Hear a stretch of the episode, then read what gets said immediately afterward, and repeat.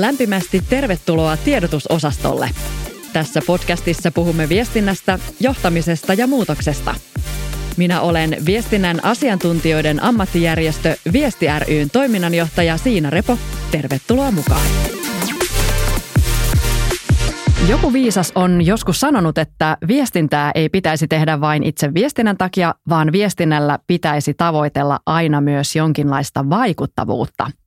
Viestinnällä halutaan siis ohjata toimintaa, muuttaa vanhoja toimintamalleja tai auttaa navigoimaan uudistusten keskellä. Joskus viestinnällä halutaan ohjata ostamaan, klikkaamaan, osallistumaan tai postaamaan. Miten siis tehdään oikeasti vaikuttavaa viestintää? Tässä jaksossa väitämme, että vaikuttavalla viestinnällä voidaan vähentää vaikkapa pizzan tilauksia hätänumerosta tai tavoittaa oikeat kohderyhmät marketin kananugetti-paketilla. Vieraanani täällä tänään on Hätäkeskuslaitoksen viestintäpäällikkö Marjukka Koskela. Lämpimästi tervetuloa. Kiitos paljon. Kiva olla täällä. Kiva kun tulit. Ensinnäkin on ihan pakko onnitella Hätäkeskuslaitosta siitä, että olette loistaneet T-median luottamuskyselyn kolmen kärjessä jo muutaman vuoden ajan. Vaikka kyselyn mukaan julkishallinnon organisaatioiden maine on yleisesti ollut vähän laskusuunnassa jo parin vuoden ajan. Mikä on teidän salaisuutenne siinä, että miksi juuri teihin luotetaan? Ensinnäkin kiitos onnitteluista. Ja tosiaan luottamus viranomaispuolella on ollut laskusuunnassa. Ei meilläkään tässä mitään suurta salaisuutta takana ole. Mä näkisin ehkä kolme asiaa, jotka vaikuttaa tuohon luottamuskokonaisuuteen ja kaksi niistä menee tuonne enemmän historian puolelle.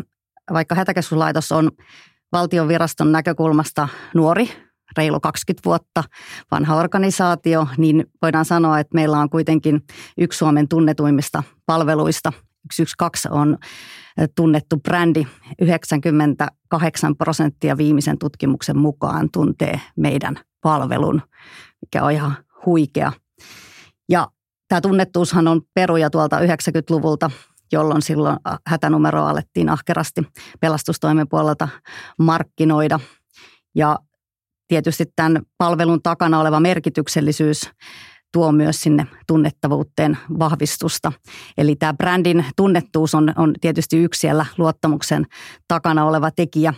Ja toinen on, että meillä Suomessa luottamus hätäkeskustoimintaan ja muihinkin turvallisuusviranomaisiin on kansainvälisessä vertailussa korkealla tasolla joka tapauksessa niin toi, toi luotettavuus, se ei ole itsestäänselvyys ja sen eteen pitää tehdä asioita ja merkittävää tietysti on aktiivinen viestintä.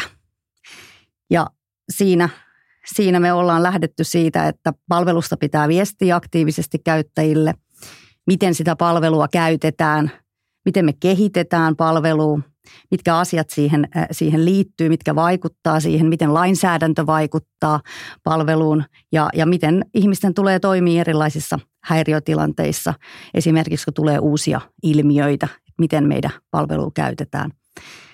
Toki sitten myös aktiivista viestintää siitä, että jos palvelu ei ole toiminut niin kuin se olisi pitänyt toimia, tänä päivänä sosiaalinen media on, on kanava, joka tuo aika nopeasti esille sen, että jos palvelu ei ole, ei ole toiminut, niin meidän pitää myös siitä, siihen reagoida. Ja me törmätään myös siihen, että onko palvelun käyttäjillä tietty oletusarvo siitä, että miten palvelua käytetään. Yksi selkeä viestinnällinen kulmakivi on päivystäjän esittämät kysymykset hätäilmoituksen yhteydessä – ja tästä on paljon, paljon viestitty, miksi päivystäjä kysyy niitä, niitä kysymyksiä. Ja tässä tietysti taustalla, että meidän palvelu ei ole samanlainen kuin taksin tilauspalvelu, jolloin voidaan vaan tilata ambulanssia, vaan päivystäjän kysymyksillä on iso merkitys. Ja niiden perusteella hän tekee päätöksiä, hälytetäänkö paikalle viranomainen ja jos hälytetään, niin mikä viranomainen ja minne ja millaisella kiireellisyydellä, jolloin on tärkeää viestiä siitä koko palvelukonseptista ää, ihmisille – jo, jo, jonka kautta sitten se luottamus syntyy, kun se yhdistyy siihen arjen tekemiseen.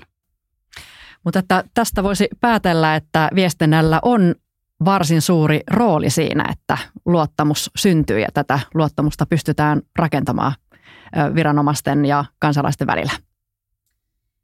Kyllä, juuri näin.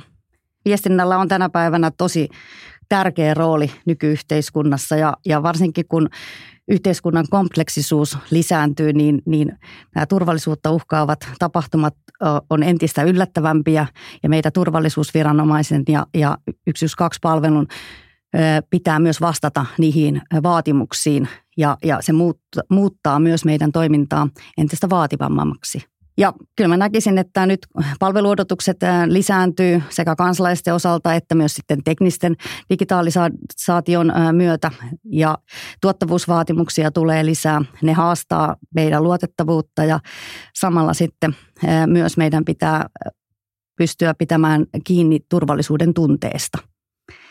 Ja tähän mä liittäisinkin mukaan, että luottamus kulkee käsikädessä turvallisuuden tunteen kanssa – kun palveluun luotetaan, niin se vahvistaa edistää turvallisuuden tunnetta. Ja me ollaan tehty tästä nyt ihan tuore tutkimus vuodelta 2022, joka osoitti, että meidän tämän päivän hätäkeskustoiminta Suomessa vaikuttaa myönteisesti koettuun turvallisuuden tunteeseen ja ihmiset kokee, että hätänumeroon vastataan nopeasti.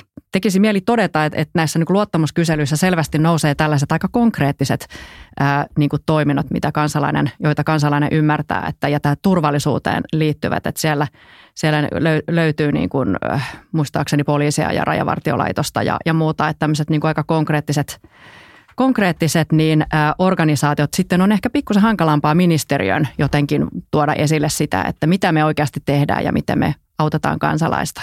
Mutta että et, et onko, onko mielestäsi tällä tekemistä, että et, et se niin kuin kuitenkin se toiminnan ymmärtäminen ja, ja tosiaan mainitsikin sen ymmärrettäväksi tekemisen, niin, niin sillä varmasti on merkitystä siinä, että miten se luottamus rakentuu. Kyllä joo, mä näkisin, että, että se kuinka äh, lähellä se palvelu on kansalaista ja, ja kuinka merkityksellinen se palvelu on, niin sillä on tietysti merkitystä. Ja, ja tuossa luottamus- ja mainetutkimuksessa hyvin siellä kärjessä on nimenomaan sisäisen turvallisuuden toimijoita, jotka sitten ovat äh, arjessa äh, näkyviä tekijöitä.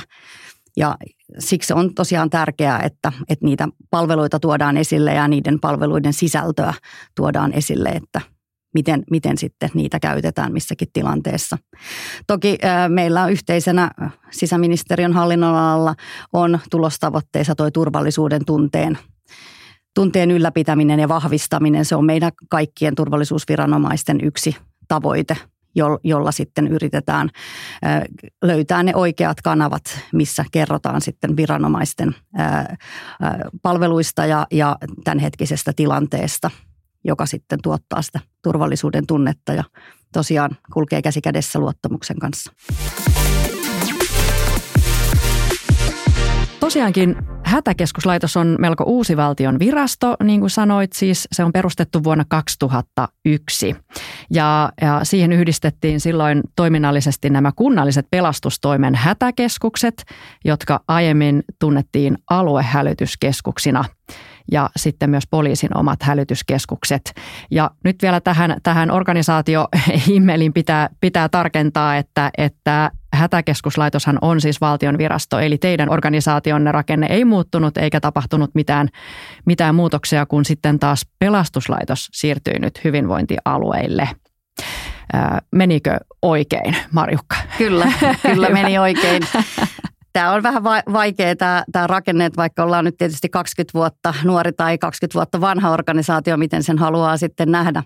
Niin toki ollaan, ollaan osa turvallisuussektoria ja turvallisuusviranomaisia, mutta emme ole enää osa pelastustoimea, vaan että meidän oma ydinpalvelu liittyy hätänumeroon ja hätäilmoitusten vastaanottamiseen ja hälyt, muiden viranomaisten hälyttämiseen. Juuri näin. Ja Olet ollut mukana siis Hätäkeskuslaitoksen eli tuttavallisemmin Häken viestinnässä jo kunnioitettavan parikymmentä vuotta, eli, eli lähes sen koko ajan, historian ajan, niin kun virasto on ollut olemassa ja, ja olet ollut siitä ajasta johtamassa viestintätiimiä, vaikka aluksi ei nyt hirveän isoa tiimiä, tiimiä tainnut olla, mutta miten mielestäsi niin tämä viestinnän maailma on tässä ajassa muuttunut? Paljon haasteita on tullut lisää. No hurjasti on kyllä muuttunut koko, koko viestinnän kenttä. Tosiaan joo, ja aloitin tiedottajana muistaakseni kahdeksan ensimmäistä vuotta tein, tein itse viestintää ja, ja sen jälkeen on tiimi sitten kasvanut kokonaisuutena. Jos mietin vähän historiaosaa, niin, niin mulla tiedottajana 2002 oli kolme päätehtävää ja, ja niihin peilaten niin, niin kenttä on aika, aika isosti laajentunut. Ne tehtävät oli Word-lomakkeiden tekeminen, nettisivujen päivitys ja leikekirjan pitäminen. Ja, ja nyt ollaan aika isosti strategisella tasolla so, sosiaalisen median kanavien, kanavien ja, ja muiden ä, verkkosivujen ä, osalta, jossa on tullut valtavasti ä, uutta lainsäädäntöä saavutettavuusvaatimukset siellä ehkä niin kuin päällimmäisenä isoimpana ja, ja nyt sitten muihin palveluihin esteettömyysdirektiivi sieltä, sieltä on myös, myös tulossa. Sanotaan, että myös niin kuin viestinnän rooli on muuttunut tämän 20 vuoden aikana. Meillä hätäkeskuslaitoksessa tietysti kun perustettiin uusi virasto, niin se oli hallinnollista viestintää pitkälti, mitä, mitä tehtiin. Ja, ja nyt ollaan huomattavasti enemmän kiinni operatiivisessa toiminnassa ja kuten poliisissakin on tuotu esille, niin, niin viestintä on osa suorituskykyä ja sinne se kuuluukin. Me, me ollaan koko ajan kiinni siinä operatiivisessa toiminnassa ja kyllä pandemia oli nyt oikein hyvä esimerkki siitä, miten, miten viestintä kytkeytyi tämmöiseen poikkeukselliseen tilanteeseen mukaan viestinnän merkitys ymmärretään myös huomattavasti paremmin, mitkä vaikutukset tai mikä vaikuttavuus haetaan, haetaan sinne mittareita. Ja jos mietitään 20 vuotta sitten, niin tämä aika, aikajänne tiedottamisen osalta on huomattavasti lyhyempi.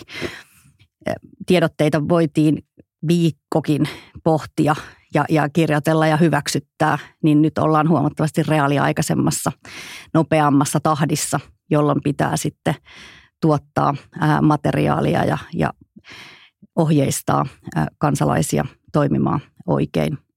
Eli aika paljon on kyllä tehtäväkenttä muuttunut tässä ajassa, hellyttäviä suorastaan nuo tehtävät parinkymmenen vuoden takaa. Nä, näinpä juuri ja, ja näkisin, että tulevaisuudessa muuttuu varmasti vielä enemmän.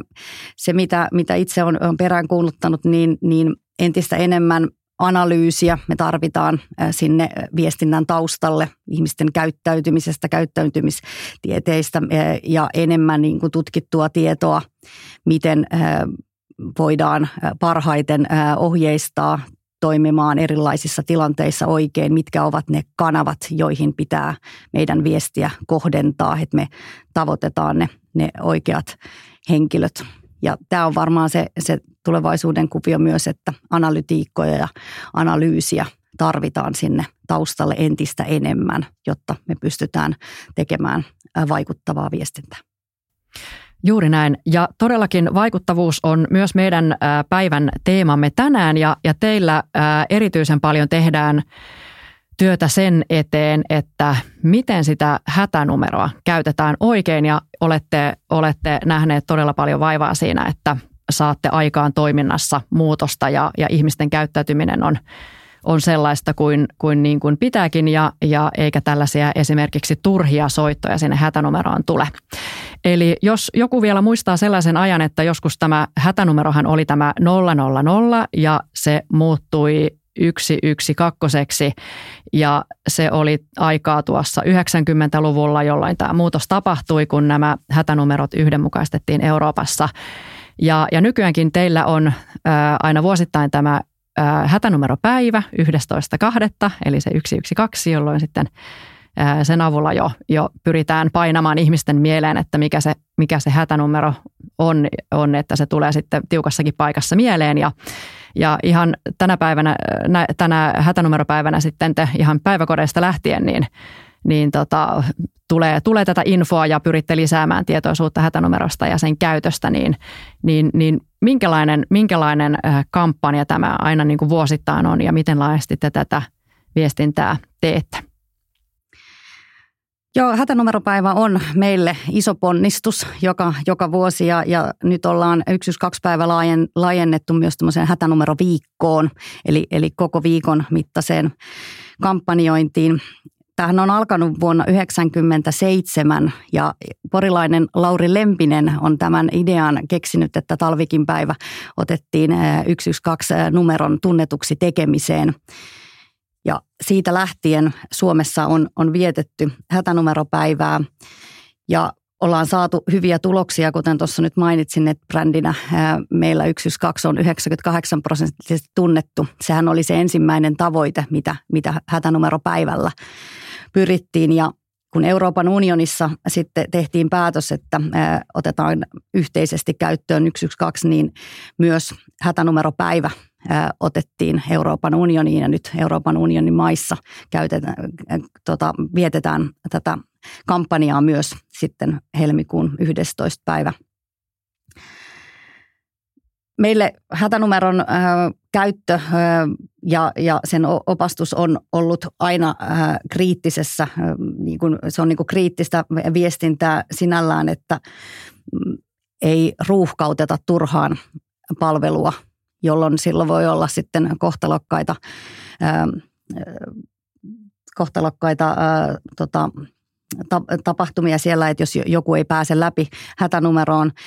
Meillä onneksi digitalisaation myötä pystyttiin verkottamaan meidän palvelut, jolloin sitten hiukan auttaa sitä, että tämmöisissä häiriötilanteissa ei yksi keskus ainoastaan vastaa, vaan että siellä on sitten muitakin keskuksia vastaamassa. Mä ehkä palaisin vielä siihen hätänumeron ohjeistukseen, jos joku muistaa puhelinluetteloiden painettuja sivuja ja sitä, sitä ohjeistusta, mitä, mitä silloin aikoinaan oli tehty, niin ollaan tässä vuosien varrella huomattavasti yksinkertaistettu hätänumeron soittamisen ohjes, ohjetta ja nyt se on kolmekohtainen, kuten, kuten meidän niin kuin numerokin. Eli ensimmäiseksi tärkeää on tunnistaa tilanne. Onko se sellainen tilanne, että minun tarvitsee saada tähän paikalle kiireellisesti joku viranomainen vai onko se tilanne, johon minä voin soittaa johonkin muuhun palvelunumeroon. Kun tun, on tunnistanut tilanteen, että tähän nyt tarvitaan joku, joku viranomainen paikalle, niin, niin sitten soitetaan 112 ja sen jälkeen vastataan hätäkeskuspäivystäjän kysymyksiin. Ja ne on ne kolme kohtaa, mitä enää tänä päivänä tarvitsee muistaa, ei sitä isoa listaa, joka siellä painetussa puhelinluettelon sivustossa oli. Ja tämä oli se meidän kulmakivi, kun me lähdettiin hätänumeropäivän kampanjaa tekemään, oli hätänumeron oikean käytön ohjeistus, joka nyt sitten myöhemmin on vielä laajentunut entistä laajemmaksi varautumiseen ja ennaltaehkäisyyn ja ollaan saatu mukaan monia muitakin turvallisuusviranomaisten lisäksi. Ja se on meidän tarkoituskin, että hätänumeropäivä ja hätänumeroviikko laajentuisi päiväkodeista kouluihin, yrityksiin, yhdistyksiin. Silloin voidaan pitää tällaisia turvallisuuspäiviä ja käydä läpi omaan organisaatioon liittyviä turvallisuusasioita. Se ei rajaa käytännössä ketään pois se kampanja. Jokainen voi ideoida sitä ää, omaa turvallisuutta juuri sillä hetkellä. Ja pyritään sitten jakamaan materiaalia ja, ja näitä ää, uusia ideoita myös sosiaalisen median kanavilla, että miten päivää voi viettää. Ja siellä on vain taivas rajana ideoiden osalta. Ja todellakin tämän kampanjan tavoite on, on vaikuttaa siihen, että miten ihmiset käyttää sitä numeroa, hätänumeroa, tuleeko sinne niin kuin oikeita asioita vai, vai tuleeko sinne turhia puheluita. Ja se, että ihmiset helpommin ymmärtäisi, että just että missä kysymyksissä sinne kannattaa ottaa yhteyttä, että, että, että ei kysytä sitten ihan jokaiseen asiaan – apua siellä. Et, et ilmeisesti teillä oli jonkunnäköinen haaste siinä ohjeistuksessa myös silloin alkuvaiheessa eh, ennen kuin tätä muutosta alettiin tekemään, että, että sinne jo se niin kuin alkuperäinen ohjeistus oli jo vähän sellainen, että, että sinne otettiin liian herkästi yhteyttä. Eli, eli nyt tämäkin on, tätäkin on tarkennettu ja saatu sillä vaikuttavuutta, että, että, että ihmisille viestitään, milloin sinne soitetaan ja miksi. juuri näin. Varsinkin tämmöiset myrskytilanteet olivat silloin vähän reilu kymmenen vuotta sitten vielä ihan selkeä piikki, että hätänumeroon soitettiin ja kysyttiin erilaisia asioita. Niin näiden ilmiöiden kautta ää, olemme tehneet meidän nettisivuille ohjeistuksia, missä tilanteissa tulee soittaa ja miten, miten tulee, tulee toimia. Sähkökatkot on, on, on toinen asia, joka on selkeästi noussut myös esille. Ja kyllä sitten näiden hätänumeroon käyttöön liittyvien niin kuin jos puhutaan soittamisesta, niin niiden lisäksi on tullut myös uusia palveluita, joita ollaan, ollaan sitten lanseerattu. Ja 112 Suomi-sovellus on selkeästi meidän ykköspalvelu, mikä, mikä on ollut meillä nyt sitten mukana vuodesta 2015 lähtien. Ja siellähän on tuommoinen kaksi miljoonaa aktiivista käyttäjää sen, sen osalta. Ja siihen ollaan rakennettu erilaista palvelukokonaisuuksia sen sisään. Toki myös sitten hätätekstiviestipalvelu ja, ja nyt sitten meillä pilottina vielä toi tulkkauspalvelu, viitto, viittomakielinen palvelu on niin kuin siinä, siinä mukana. Tällaisia asioita tuodaan sitten myös hätänumeropäivänä esille laajemmin, että millaisia uusia, uusia palveluita sitten tämän, tämän hätänumeron soittamisen rinnalle on tehty.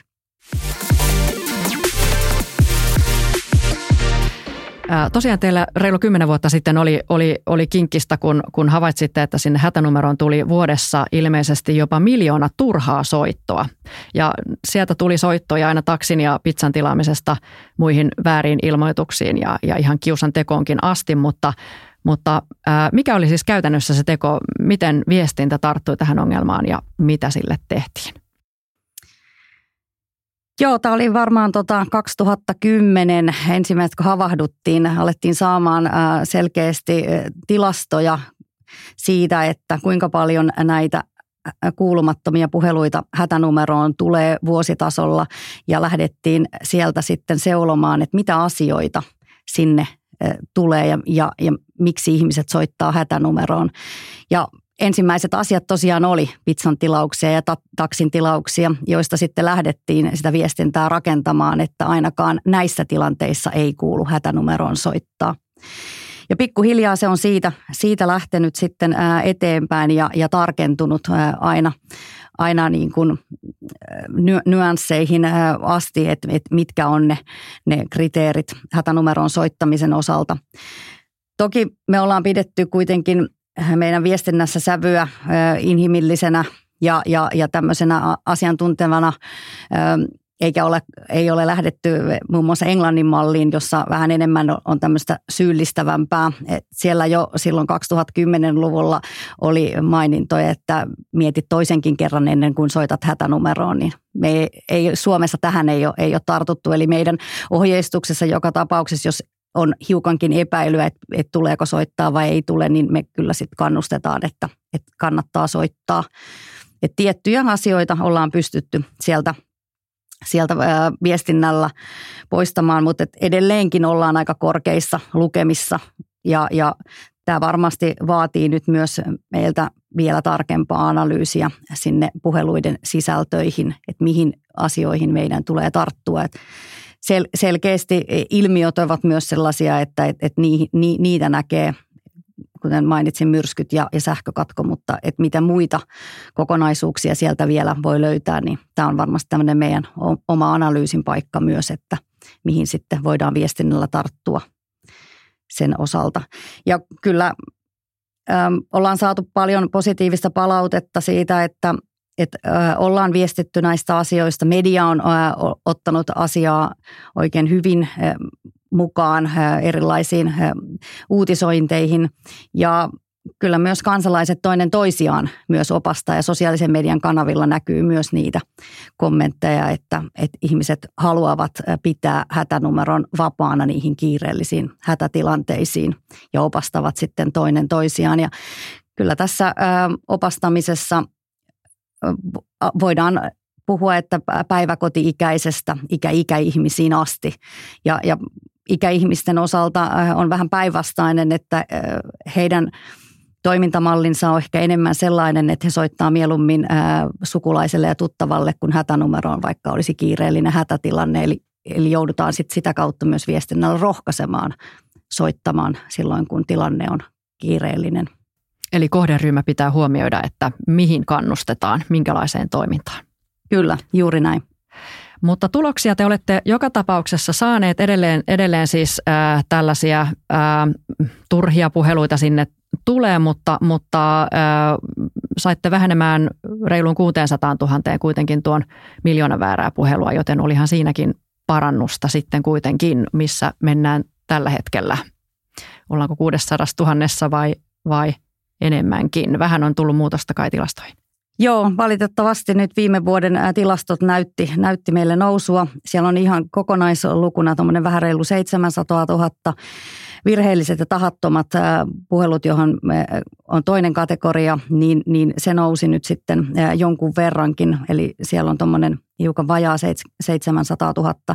Ja sitten asiattomien ja ilkivaltaisten puheluiden määrä saatiin laskemaan jonkun verran, että se on alle 40 000, että se on se pienempi siivu, mutta toi virheen ja tahattomien puheluiden määrä niin on vielä suuri. Ja sillä on tietysti merkitystä ei pelkästään kansalaisten palveluun, myös meidän oman henkilökunnan motivaatioon. Et heillä, he, heidän koulutuksensa lähtee siitä, että jokainen hätäpuhelu, kun vastaanotetaan, niin, niin on kiireellinen ja kriittinen.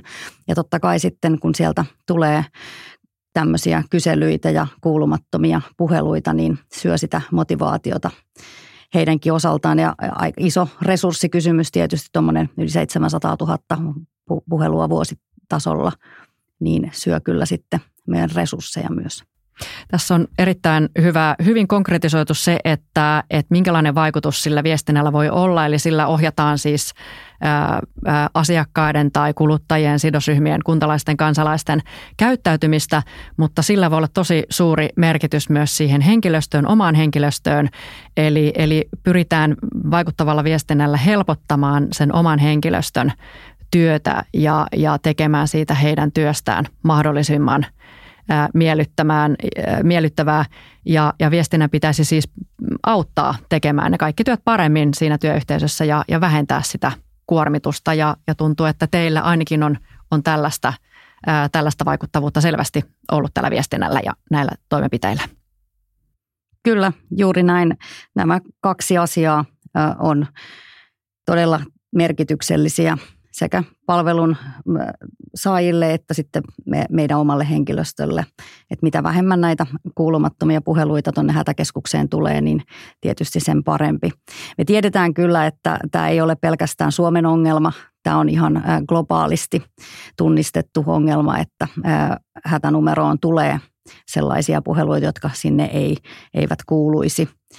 Toki tietysti palvelu on 24H 365 päivää vuodessa ja, ja tunnettavuus on 98 prosenttia, niin, niin se jo osaltaan kertoo sen, että jos ei mitään muuta numeroa ole sitten saatavilla, niin, niin siihen on tietysti helppo soittaa ja tiedetään, että siellä on aina ihminen vastaamassa. Paljonko muuten puheluita tulee kaikkinensa tulee vuodessa vuosittain?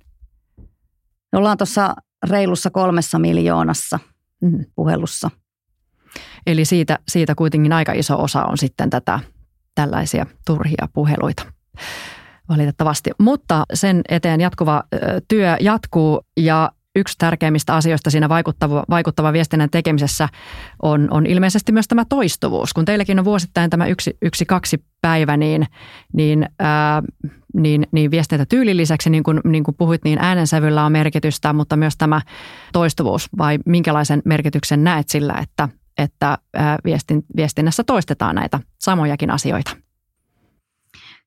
Kyllä näen tosi tärkeäksi sen perusasioiden toistamisen ja välillä itsekin tahtoo unohtua, kun 20 vuotta on, on tehnyt viestintää hätänumeron eteen, niin perusasioiden toistaminen on erittäin merkityksellistä ja sitä pitää, siitä pitää huolehtia myös, että meidän verkkosivuilla on perusasiat kirjoitettuna ja, ja niitä toistetaan sitten sosiaalisen median kanavilla. Ja toistolla ainoastaan onnistutaan siihen pitkäjänteiseen vaikuttavuuteen. Haetaan ihmisille lisää tietoa, yritetään muuttaa asenteita, yritetään muuttaa käyttäytymistä. Ja viime kädessä sitten tietysti kun pidemmällä aikajänteellä katsotaan, niin, niin se vaikuttavuus on sitten yhteiskunnassa jo uusi normi, että meillä on tietty tapa kansakuntana käyttäytyä tietyllä tavalla. Et pitkällä aikajänteellä pystytään, pystytään katsomaan myös sen viestinnän iso merkityksellisyys ja vaikuttavuus koko yhteiskunnan näkökulmasta. Vaikuttavan viestinnän taustalla on tai ainakin pitäisi olla aina myös näitä mitattavia tavoitteita, jotka rakennetaan organisaation strategian pohjalta. No teillä selvästi mitattavia tavoitteita esimerkiksi tämän hätäkeskus, ää, tota, hätänumeron ää, käytössä on tietenkin se, että että esimerkiksi näitä turhia puheluita vähennetään. Mutta miten strategia ylipäätään ohjaa teidän vaikuttavuutten, teidän vaikuttavuuttanne ja siihen liittyviä tavoitteita ja mittareita? No kyllä mitattavuus viestinnässä ei ole koskaan helppoa. Siitä on tosi monta vuotta puhuttu. Ei tietenkään mitenkään mahdotonta, mahdotonta ole. Ja mä näkisin, että nimenomaan ne vaikuttavuusmittarit on siellä toiminnassa ja niitä pitää seurata, kuten meillä nyt on ihan ykköstavoitteena ollut vähentää näitä hätänumeroon kuulumattomia puheluita. Myös tämmöinen yhteinen mittari, joka tuolla konserniviestinnän tasolla on, on, on se turvallisuuden tunteen mittaaminen ja siihen liittyvä kokonaisuus. Ja ne on, ne on ehkä niin kuin sellaisia, jotka, jotka ohjaa sitten meidän ää, koko viestinnän tekemistä ja yritetään sitä kautta ää, hakea myös ää, sitä, sitä vaikuttavuutta. Meidän Oma strategia lähtee kolmesta osa-alueesta. Siellä on osaaminen ja työyhteisö kiinni isona kokonaisuutena ja, ja me mitataan myös työyhteisöviestinnän osalta sitä, että miten meidän organisaatiokulttuuri koetaan, onko se avoin ja vuorovaikutteinen, henkilöstön työhyvinvoinnista ja, ja tällaisista asioista, joita työyhteisön viestinnän puolelta voidaan, voidaan mitata. Myös työnantajakuva on sellainen asia, jota, jota pyritään myös tuomaan ää, esille. Meillä on tosi tärkeää, että me saadaan koulutuksen kautta hyviä hätäkeskuspäivystäjiä meille töihin ja heille on tietysti tärkeää tietää, mikä on hätäkeskuslaitos työpaikkana, millainen työpaikka se on. Niin, niin tässä on myös niin kuin yksi viestinnän mittareista. Teknologia- ja varautumisen puolelta todella oikea käyttö ja tämä kansalaisviestintä, mutta sitten kolmantena meillä on verkostot ja yhteistyö. Sidosryhmät on meille erittäin tärkeä kohderyhmä, sillä ilman heitä ei tietenkään hätänumerollakaan olisi mitään käyttöä. Et meidän kautta hälytetään muut auttavat viranomaiset paikalle, jolloin yhteistyö pitää olla saumatonta. Ja heidän kanssa tehdään paljon viestinnällistä yhteistyötä ja he on meille tärkeä kohderyhmä, jota myös sitten erilaisilla tutkimuksilla mitataan, että miten tyytyväisiä he ovat meidän viestintään ja millaisia toiveita heillä on meidän suuntaan, että miten meillä, meidän pitäisi heille, heille viestiä ja miten se vuorovaikutus pitäisi toimia. No olet puhunut paljon myös siitä, että datalla tulee olemaan merkittävä rooli viestinnän vaikuttavuuden lisäämisessä, niin mitä tarkoitat tällä? No joo, tämä lähtee siitä, mainitsin tuosta tuon analyysipuolen ja, ja käytiin tuossa joku aika sitten Englannissa benchmarkkaamassa myös, miten siellä vaikuttavaa viestintää tehdään ja, ja kuten sanoin, niin, niin käyttäytymistieteiden puolelta ja analyytikkojen avulla pystytään entistä tarkemmin kohdentamaan viestintää. Ja siellä oli yksi kampanja, jossa oli kohderyhmäksi määritelty sellaisia henkilöitä, jotka pääsääntöisesti syö tietyissä paikoissa kananuketteja.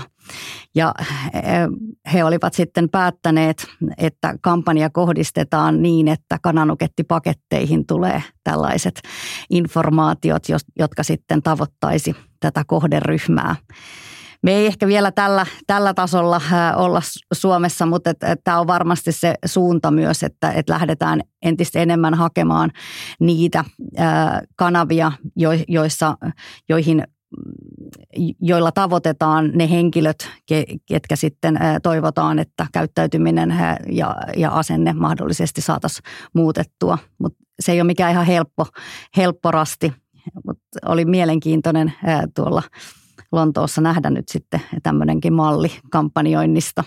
Tämä oli mielenkiintoinen esimerkki. Eli oliko siinä jotain, että ihmiset olivat jostain syystä alkaneet kantaa puukkoja kaupungilla aktiivisesti ja, ja koettiin tämä jonkunnäköiseksi turvallisuusuhaksi ja haluttiin vaikuttaa tähän porukkaan, että älkää nyt kantako näitä puukkoja mukananne ja, ja sitten jostain saatiin tämän data-analyysin avulla tämä, tämä niin kuin yhtymäkohta sinne kananugetteihin, niin, niin sitten sitä kautta saatiin tavoitettua juuri oikea kohderyhmä. Eli tärkeää on myös niin kuin, ää, ymmärtää sen kohderyhmän toimintaa ja, ja tietää, missä se käy ja mitä se tekee ja yhdistää se viestintä siihen, ää, siihen toimintaan, ää, joka tulee vastaan sitten tämän kohderyhmän arjessa.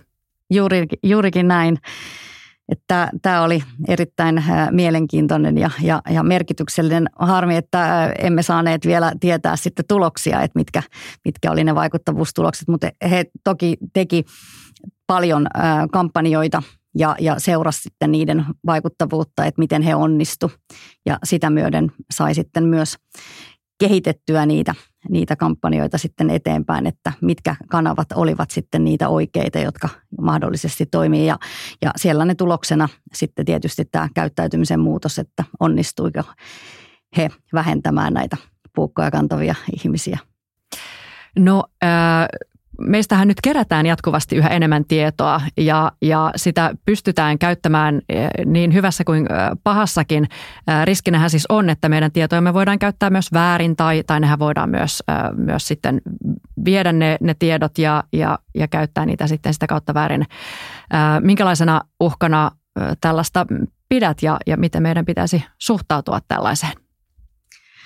Tässä on tosi tärkeää, että viranomaisten kanavat on, on turvattuja ja, ja pystytään kansalaisille osoittamaan, että mistä kanavista sitä oikeaa tietoa saa. Että informaation määrä tänä päivänä on, on aika huikea ja, ja se tunnistettavuus, että ää, mihin tietoon voi luottaa, millä kanavalla ja miten viranomaiset ää, viestivät. Ja tässä on tietysti tärkeää myös se, että kun tehdään laaja-alaista, kuten pandemia-aikaakin tehtiin yhteistyötä, niin kaikki viranomaiset viestii yhdenmukaisilla viesteillä omista näkökulmistaan, mutta toistaa sitä samaa viestiä. Pahin skenaario tietysti on, että ne viestit on ristiriidassa keskenään, jolloin sitten kansalaisten vaikea saada selkoa siitä, että kenen viesti oli, oli nyt sitten oikea, mitä niitä neuvoa pitää noudattaa. Tämä on, tämä on se iso haaste, että, että ollaan, ollaan samaa mieltä ja, ja ollaan yhdessä kanavilla mukana ja toistetaan toisten, toisten viranomaisten viestejä myös silloin, kun se, se tarve on ja kuka on tilanteessa vastuussa. Tämä varmasti tuossa koronaviestinnän aikana, aikana sitten meni vähän siihen, että, että ristiriitaista viestiä tulee sieltä sun täältä ja sehän sitä vaikuttavuutta syö. Mutta voi ajatella, että sama, sama myös erilaisten organisaatioiden sisällä, eli se, että jos yhdestä organisaatiosta tulee monta erilaista viestiä. Tietenkin kaikki viestivät omalla tavallaan ja, ja, ja organisaatiossa kuuluukin olla olla eh, niin kuin moniäänisyyttä ja eri asiantuntijat saavat nousta, nousta mediassa esille, mutta että kuitenkin olisi tärkeää, että pääviestit olisivat yhdenmukaisia, niin, niin tämä varmasti siihen vaikuttavuuteen, vaikuttavuudelle on sitten merkittävä taustatekijä. Kyllä, juuri näin. Minkälaisissa asioissa mielestäsi ää, nyt tällä hetkellä kannattaisi tehdä vaikuttavaa viestintää. Voi ajatella ihan julkishallintoa tai, tai ylipäätään organisaatioita? Mihin asioihin kannattaa yrittää vaikuttaa? No olipas laaja kysymys. Varmasti moneen asiaan kannattaa vaikuttaa, mutta ähm, se mitä, missä me ollaan huomattu, että, että saadaan hyvää ja positiivista palautetta, on se, että ollaan ajassa kiinni ja ähm, opastetaan, neuvotaan erilaisissa asioissa.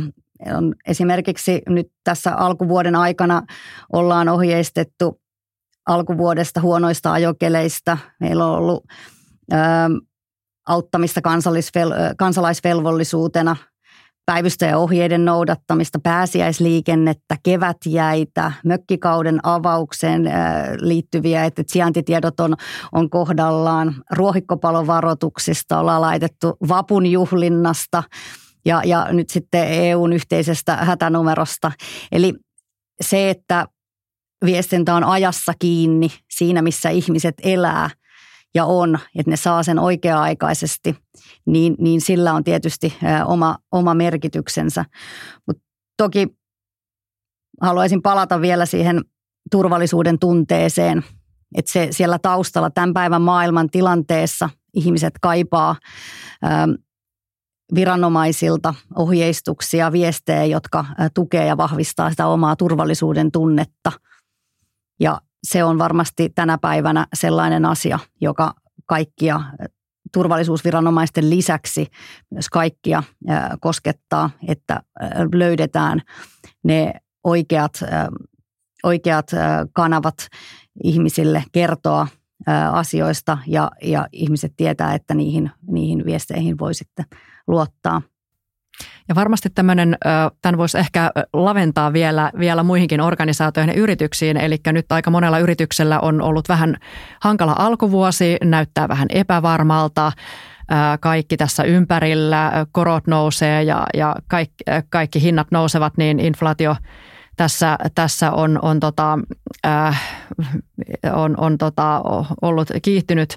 Ja, yrityksissä tai organisaatioissa saattaa olla myös tulla sitä turvallisuuden tunteen puutetta siitä, että mitä vaikkapa minulle työntekijänä käy tai tuleeko YT, lomautuksia, irtisanomisia – Eli myös varmasti yrityksissä se turvallisuuden tunne ja luottamus siihen, että, että, että täällä asiat hoidetaan hyvin ja, ja pyrimme tekemään parhaamme ja meillä on jonkunnäköinen visio siitä tulevaisuudesta ja, ja osoitetaan, mihin suuntaan olemme menossa ja, ja mikä on jokaisen työntekijän paikka siinä kokonaiskuvassa, niin voisin kuvitella, että tämmöinen turvallisuuden tunne on aika, aika in nyt tässä ajassa ihan kaikin puolin ihan yrityksistä julkishallinnon organisaatioihin asti.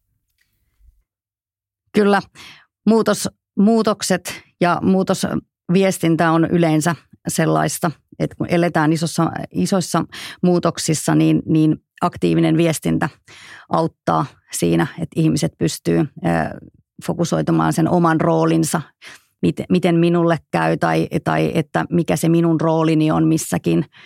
Niin tässä kyllä viestinnällä on todella tärkeä rooli.